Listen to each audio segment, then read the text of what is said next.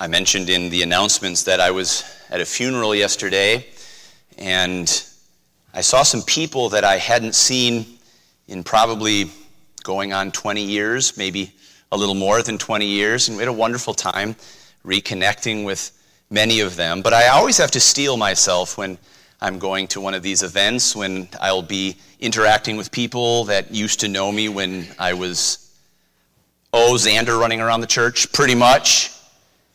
Um, I have to steel myself for one comment in particular. What do you think I hear most when I go to an event where people knew me uh, when I was a child here at Straight Gate? You look so much like your dad. You look so much like your dad. Now, you know, some of you know. Now, look, I, I need, just need to say it. I'm not offended by it. Um, I understand it, though a part of me wants to say, I, I am 38 now okay? I, I, you can't even reach up to pat me on the head, okay? Like I, I, I, have a part of that, but I understand. I understand. I'm not offended. If you said that to me in the past, I promise I'm not offended at all. In, in, in some cases, of course, I'm flattered because I love my father and, and, and certainly honor his memory. Uh, but I get that. You're, you're, you look so much like your dad. You're, you're a chip off the old block, and some of you are commenting on Xander and Lars's curse as well in that way. You, you look like a chip off the old block. And what I, it's appropriate that we say this on Father's Day because some of you are chips off the old block too. And you should acknowledge that. It's okay. It's okay to look like your dad. The idea of who we resemble is important, not just physically, not just genealogically, it's important spiritually. We understand from Scripture that ultimately what God is doing in the world is having sent His Son into the world, He is seeking to bring human beings, His creation, to look like His Son. To be a chip off the old block, to look like their Father in heaven, to resemble Him. Now, some of you may remember the quote that is attributed to Gandhi that is con- often used as a cudgel against Christians. Have you ever heard this? Gandhi was reported to have said, I like your Christ, but I do not like your Christians. Your Christians look so unlike your Christ. Have you ever heard that before? I like your Christ, but I do not like your Christians. Your Christians look so unlike your Christ. Now, we should be careful with that because, frankly, Gandhi did not know the Christ of the Bible. Any Jesus to him was a, a Jesus of his own making, not truly Jesus as he is faithfully re- represented to us in the Bible. So while we should not necessarily just embrace that, we should recognize the truth that it's saying. That we as Christians are not merely to reflect the name of Christ, we are to reflect the image of Christ, the likeness of Christ.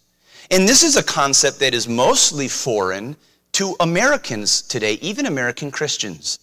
My friend James Dickey sent me this, this, this morning. And uh, apparently, recently, or there was some poll that showed that seven out of 10 Americans identify as Christians. Seven out of 10 Americans identify as Christians. Guess how many say that they seek to emulate Christ in their daily conduct and actions? Six out of 100. Seven out of 10 say, I'm a Christian. Six out of 100 say, that means, or in my life, I seek to emulate Christ in the way that he lives. Is it any wonder that someone could say, I like your Christ, but I don't like your Christians? Now, I start here because we this morning are talking about Christ. In the passage we're going to look at together as we work sequentially through the Gospel of Mark here, Jesus is challenging the scribes about who Christ is. Now, you need to understand something about what the word Christ really means.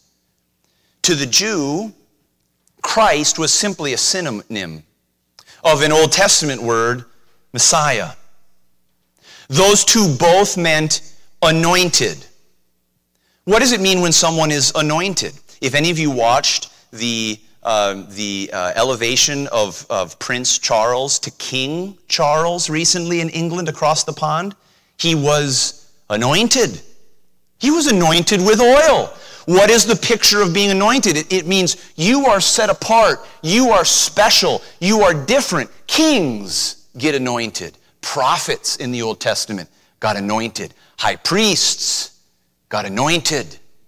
So, what did it mean to the faithful Jew to say the Messiah is the anointed one? He is the chosen one of God to deliver his people. Oh, the, the Jew of Jesus' day was looking for that Messiah the Christ. So, this question of, of who the Christ is, what is he going to be like, was really what Jesus was driving home here. And remember here that leading up to this passage, Jesus has been the one on trial. The religious leaders of the day have been trying to discredit him. Oh, his judicial trial will come later, but his religious trial, that was now. He had entered into Jerusalem riding on a donkey, sending a clear signal that I am identifying myself as the chosen king over God's kingdom. The crowds were chanting Hosanna to the Son of David. That was no mistake either. The Son of David was a title for the Messiah for the king. The religious leaders of that day didn't like it. They came to Jesus and said, By what authority are you doing these things? Coming into the temple and cleaning out the temple like that. Who's the one who's allowing you to do this? They didn't think that he was the Messiah, and they wanted to discredit him. They wanted to show that he was not, in fact, the Christ the Messiah. And so they begin trying to tangle him in his words. They try to get him in trouble with the Romans. They try to get in trouble with the common people. They try to trip him up doctrinally to show he doesn't really know his Old Testament. He doesn't really understand the, doc, the, the doctrine of resurrection. He can't be possibly the Christ. But yet this is the background. This is, is the undercurrent that is going on right now. Is Jesus the Christ, the Messiah, or is he not? In fact, if you were to fast forward just a couple chapters to Mark chapter 14, we'll get there, God willing, eventually. The high priest ultimately at Jesus' legal trial comes out and asks him, he says, Are you the Christ, the Son of the Blessed, the Son of God? Are you the Christ? He asked him directly. That was the debate. Who is this man?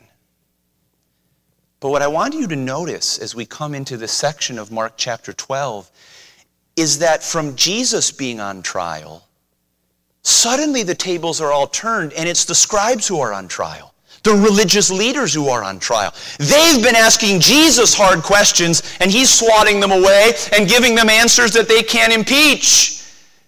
And now suddenly Jesus turns the tables and said, Now I got a question for all of you. What's this about the Christ?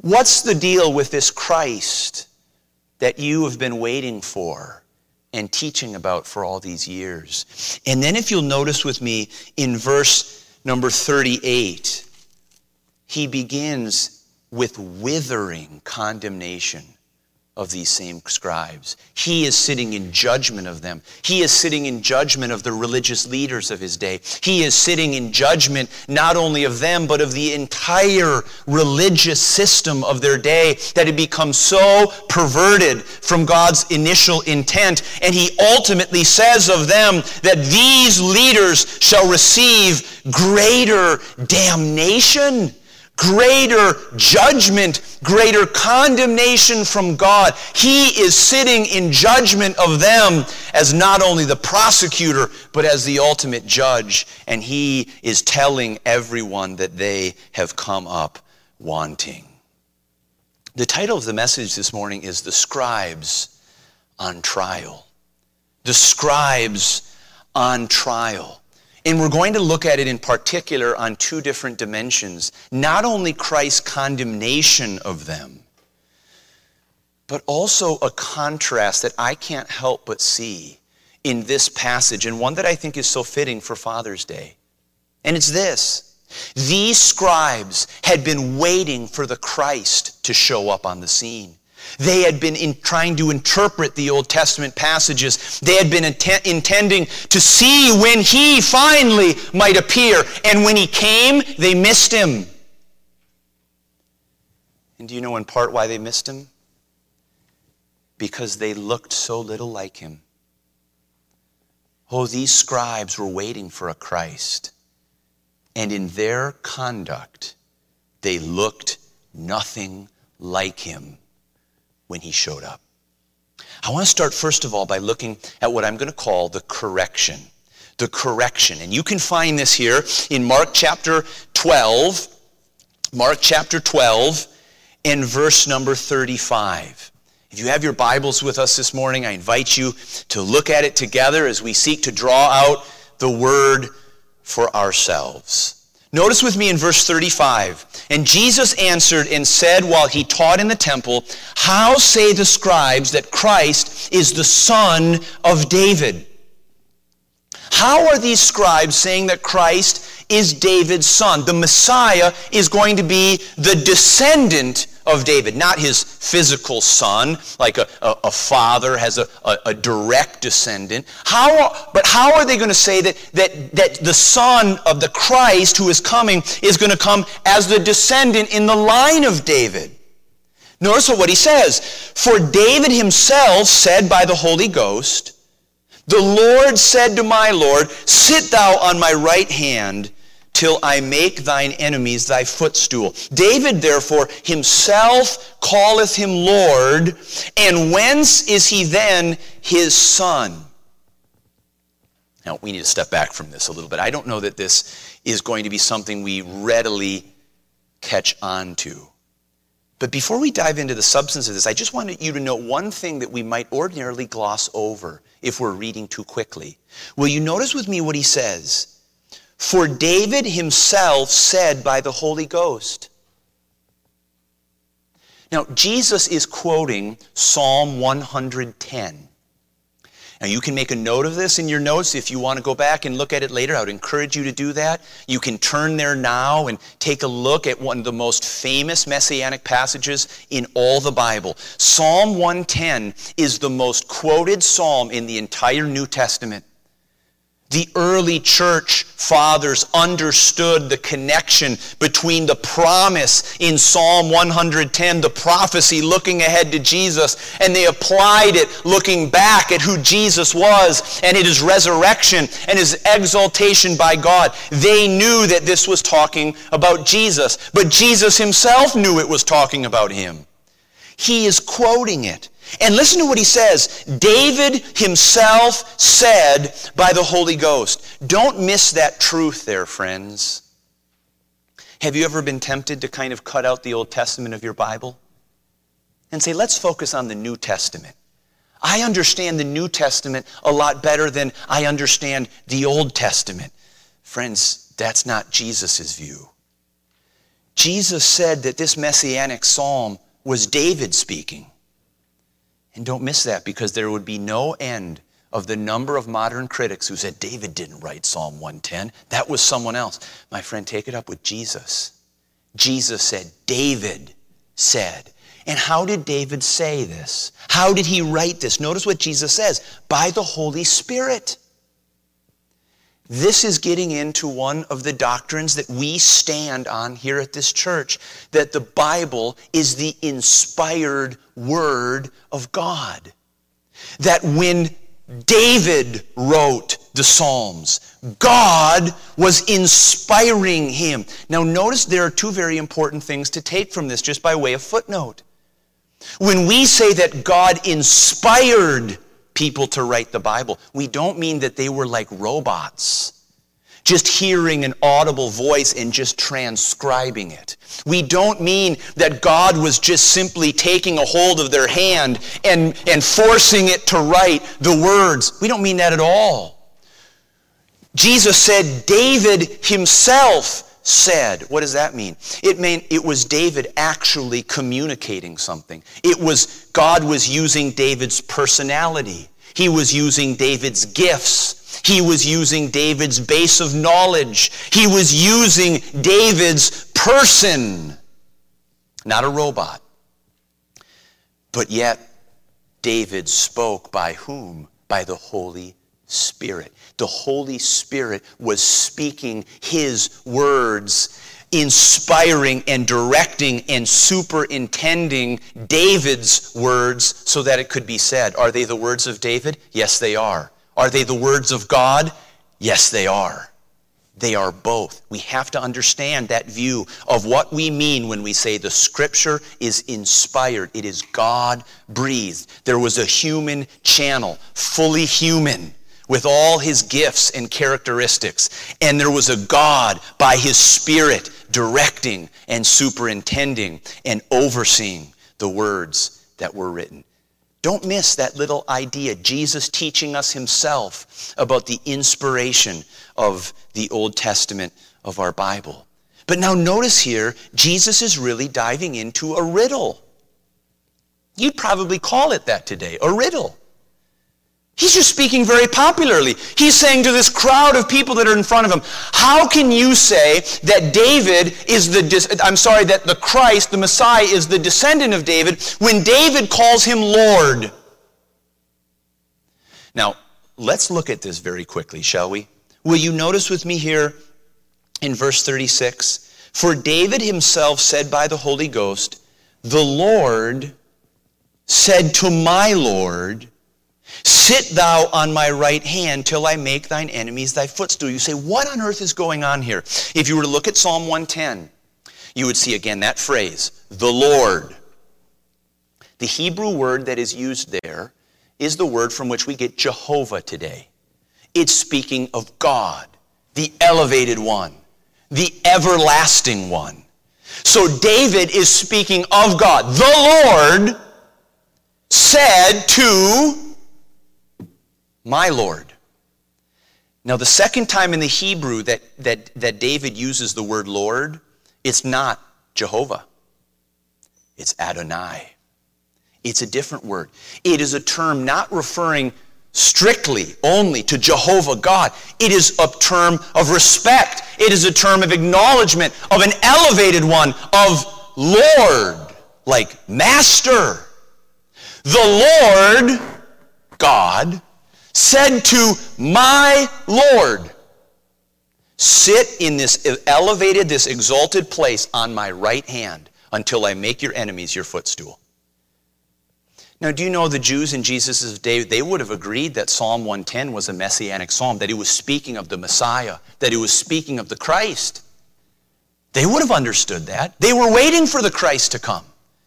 And now Jesus turns it around on them and say, you agree that this is a, a, a, psalm about the Messiah. Well, then explain this. You say that he's the son of David. How can he be then the Lord of David?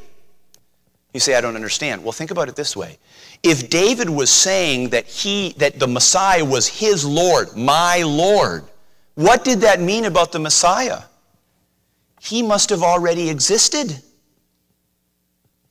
He wasn't just talking about someone distant in the future, his descendant that he'd never heard of or never seen before. He was saying, The Lord God said to my Lord, present tense. He's recognizing Jesus is this riddle. How can the Messiah predate David so that David looks at him and says, My Lord? But also postdate him and be his son and be his descendant. Jesus is saying, What gives? Explain this one for me. And do you know no one no one did? No one could? Do you know Jesus himself doesn't even explain it? Notice. He doesn't say, hey, hey guys, let me work out the theology of this for you. Do you know what he just says? He says, explain this one. Riddle me this. What's black and white and red all over? Your newspaper, no, I mean like this. Riddle me this. Now, do you know the resolution to that riddle? How can the Messiah be David's Lord, predating him, and David's son, post-dating him, coming after him?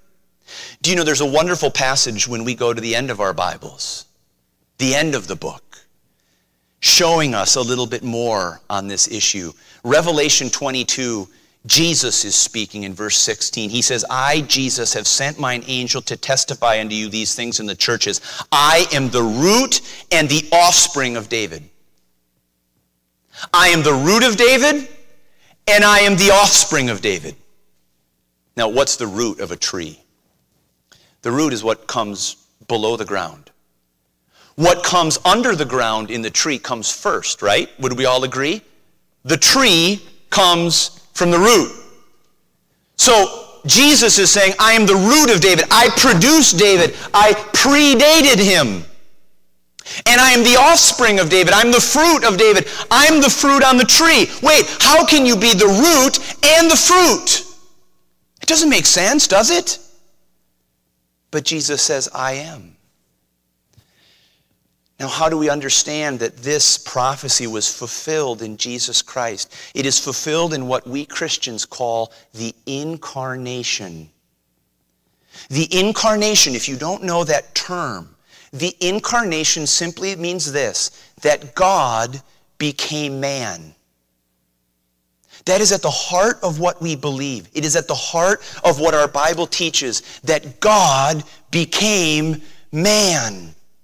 That's why he can say, I am the root of David, because as God, I predated him. John chapter 1 says this In the beginning, in the beginning was the Word. That's a reference to Jesus. In the beginning was the Word, and the Word was with God. So he was existing with God, and he was God. Jesus is God. So therefore, he can be the root of David. Therefore, it was right for David, under the inspiration of the Holy Spirit in Psalm 1, to say, The Lord, Yahweh, said to my Lord, the Son of God, the Messiah, sit in this elevated place on my right hand until I make your enemies your footstool. He's the root of David. But he's also the offspring of David. How could he be the offspring of David? Because not only did he predate David as the Son of God, he postdated David as the Son of Man. When did he become the Son of David? He became the Son of David, we, we understand, as it was testified to Mary and to Joseph. In Mary's womb, God Himself implanted His Son in her womb, a daughter of David. Joseph took him, Joseph being a descendant of David took him and raised him as his own son in the lineage of David. Jesus fulfilled the promise that a, a, son would come from David's lineage that would be the king to deliver his people from their bondage. And he, as the Son of God, was the promised deliverer and Messiah who predated David, was not only his root, but was his offspring. You see, this riddle the scribes were completely blinded to. They had no explanation. And notice here, Jesus does not even give the explanation, but he just points people back to think a little bit harder about the book, to look back into the Old Testament and study their presuppositions, to dive in and to think about it a little bit more. And friends, do you know actually that's a really good model for fathers? Do you know, fathers, you're not going to know every answer to the Bible's riddles? I certainly don't. I can't answer every question about this book that my children have. But do you know what you can do? You can point them back into the Bible. You can ask them questions about the Bible that say, you know what, you're going to have to go and think about this a little more, aren't you? You're going to put a little salt on their tongue that makes them thirsty to say, you know what? I'm going to dive back into this. You know what it says here? The common people heard him gladly. Dads, may our children hear us gladly because we take this book and don't pretend to know every one of its answers. But our children know are going to know where to look because we're going to say, the answers are in here. And don't just listen to what I say but dive in and understand it for yourself. You see, this was the correction. These scribes could not truly understand or see who the Christ would be they didn't truly understand the Word of God as it was prophesying to this Lord who predated David himself. They were stuck in this mindset that they would need a military conqueror, one who would come and throw off the shackles of Rome, a son of David as a warrior king. And they missed the promise of the Old Testament that what they needed wasn't just a political deliverer, they needed a Savior. They needed someone who would deliver them from their bondage to sin, not just the political nation of Israel. And friends, the same is true of you. The greatest deliverance that you and I need is not in any of our physical circumstances of life. It's not being rescued from a difficult relationship. It's not being rescued from a difficult job. It's not being rescued from a difficult national circumstance. The fundamental biblical diagnosis is that the greatest need we have is of a Savior to forgive us of our sins, to deliver us from the bondage to doing what is destructive to us and destructive to those who are around us. And my challenge to each of you this morning, friends, is what do you think about Jesus Christ? Do you see him as David's Lord, as your Lord, who has been exalted at his resurrection from the dead to God's right hand, who one day will come back to stand in judgment of me, of you, of the entire world? Jesus who is Lord before whom everyone one day their knee will bow to him. Their tongue will confess publicly, openly that he is Lord. Oh, I pray this morning that everyone here would confess Jesus as Lord, as David's Lord, as their Lord before it is too late. That is the correction but I want us to see briefly here what I'm going to call the condemnation. Do you notice what Jesus says in verse 38? He said unto them in his doctrine, he has just challenged the scribes on their understanding of who Christ was. And now he has a condemnation for them. He says to the people, Beware of the scribes which love to go in long clothing and love salutations in the marketplaces and the chief seats in the synagogues and the uppermost rooms at feasts, which devour widows' houses and for a pretense make long prayers. These shall receive greater damnation. Jesus stands now like a prosecutor, and he is going to unmask these religious leaders who have been opposing him and have already in their own hearts rejected him. Will you look at how he condemns them? At what he says of them? The first thing he says of them is their pride. Do you notice that here in verse 38? He says they love to go in long clothing and they love salutations or greetings in the marketplaces. You just need to know a little bit of background here.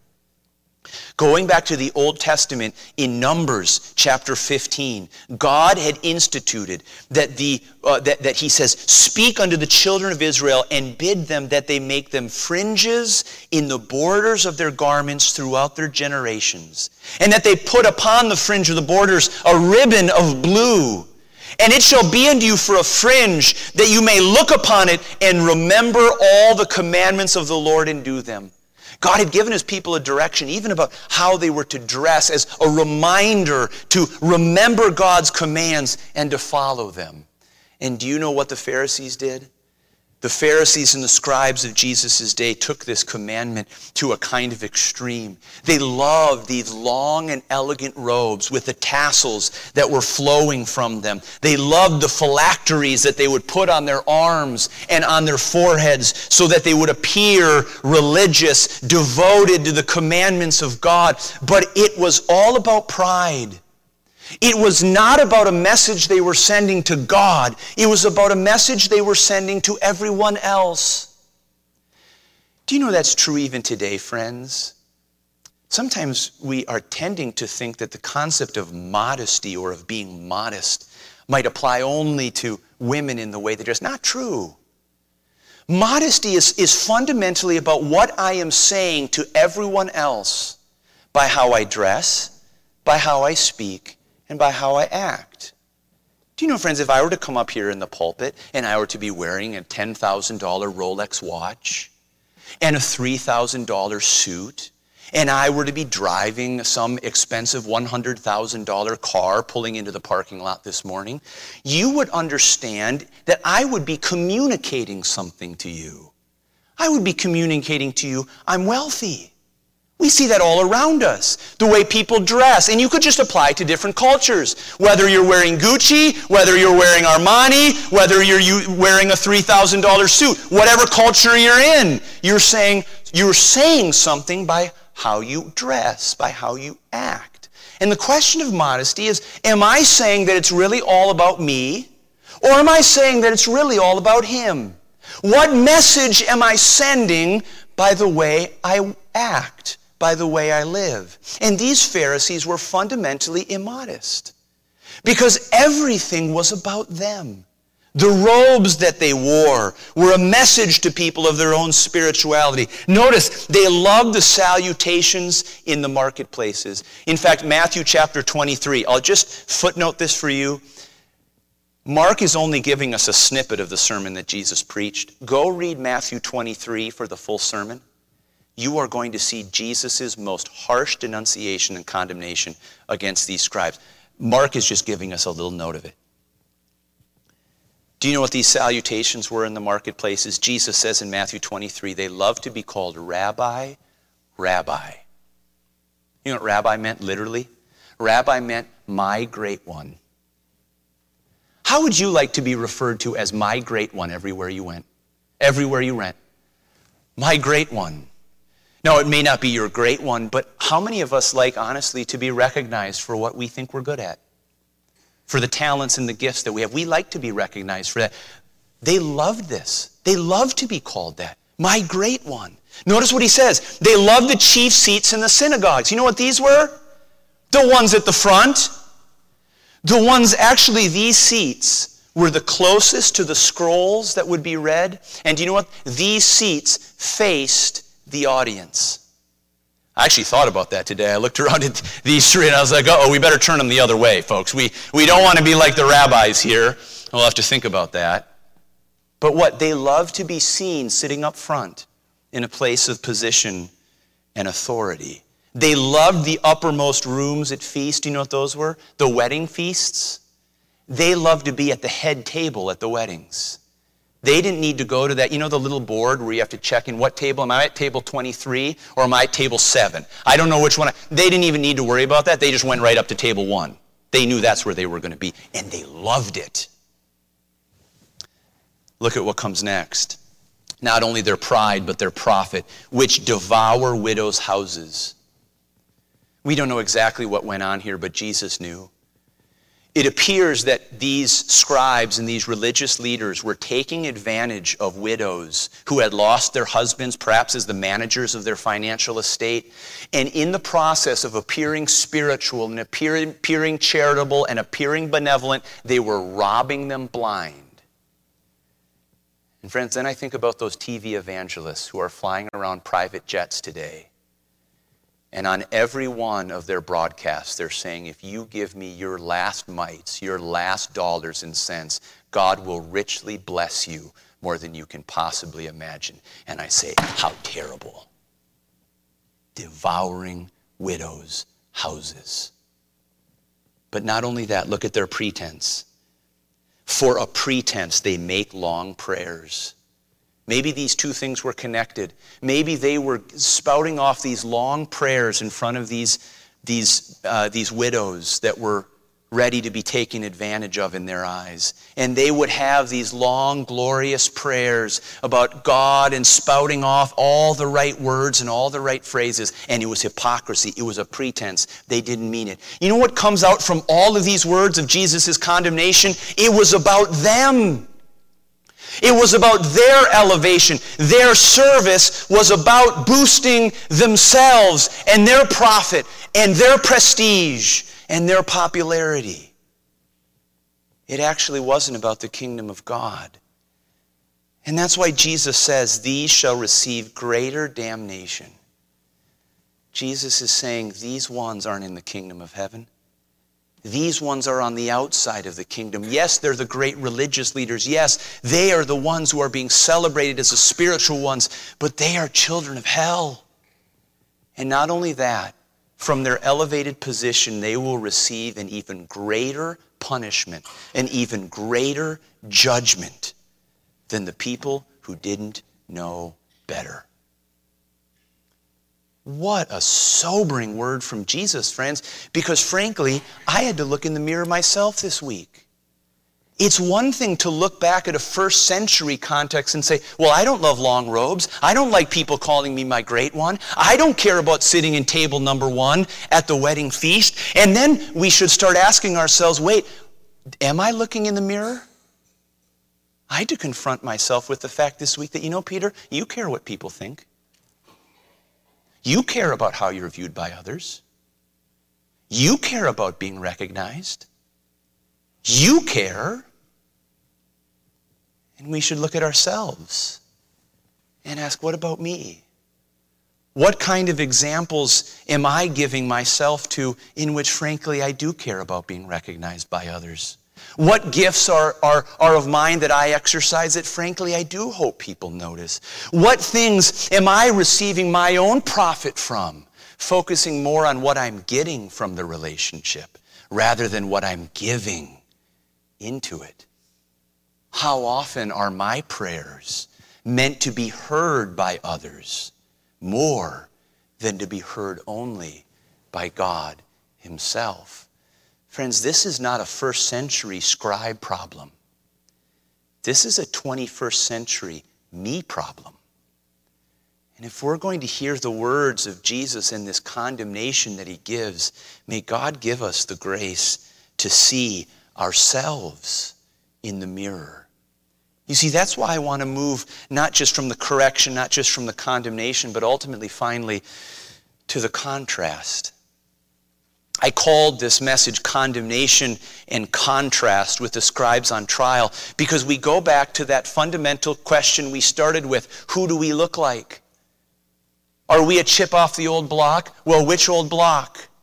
These scribes were the ones looking for the Messiah to come, looking for the Christ to come. And did they look anything like him when he came?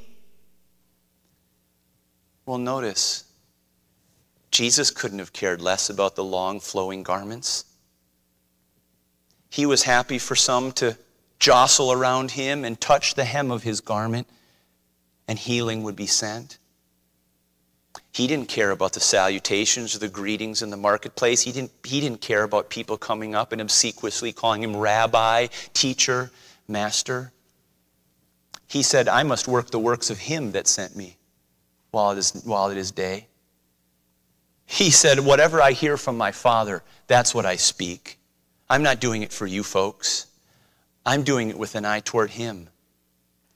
He was a person who, by his selfless service, demonstrated that it wasn't about what he could get from these people here on earth that the Son of God came. By his selfless service, it was all about what God wanted him to give to them. He didn't devour widows' houses, he invested in their well being. He gave himself to anyone that would cross his paths. These scribes that were all in it for themselves simply couldn't recognize God in their midst because he looked so different than they were. They just couldn't simply see him as David's Lord. He did look nothing like them. And today, friends, as a father myself, I ask you and I ask all of our fathers here, who do you look like? Who do you look like? How often, friends, is it so easy for us as men and as fathers to be focused on what we can get out of our relationships? How often, honestly, is about our own pride, about our own vanity, about our own self respect in the eyes of others? And how much instead does Jesus' example call us to humble ourselves, to serve those who are around us, to pour into our children with the Word of God and the truth about who Jesus Christ is. You know, friends, there's, there's a point for all of us as dads. I idolized my dad at one point. You probably may have done that too. Maybe you're a dad, you're still in that stage where your kids think you walk on water. Maybe you're far past that stage, no matter what it is. Do you know what our children need? Our children need the humility of fathers who are going to readily admit to them, you know what? I don't know it all. I don't have it all under control. I'm not the one who's walking around here with my long robes flowing waiting for all my respect to flow in. What our children need from us is the humility that it not, doesn't exalt me, but that exalts my Savior, that exalts Jesus the Christ, that exalts the one who's not only the Son of David, but the Lord of David, the one who's able to humble himself and ask forgiveness of his kids for falling short once again the one who's able to humble himself and admit that he doesn't know it all, that he's not the idol that is on anyone's shelf, that he needs the grace of God every bit as much as they do, and maybe more. That's what our kids need. That's what Jesus Christ came to show us of his humility, of his service of others. And it's every one to be the character of those who acknowledge the lordship of Christ over their life. Yes, friends, I hope that you are a chip off the old block, not just you're in your DNA, but I hope that as fathers or wherever you are today, that above all things, you aren't going to look like those scribes, chasing after pride, chasing after profit, willing to give yourself to pretense. May we be the humble servants of the one who is the Son of David and who is the Lord of David and us.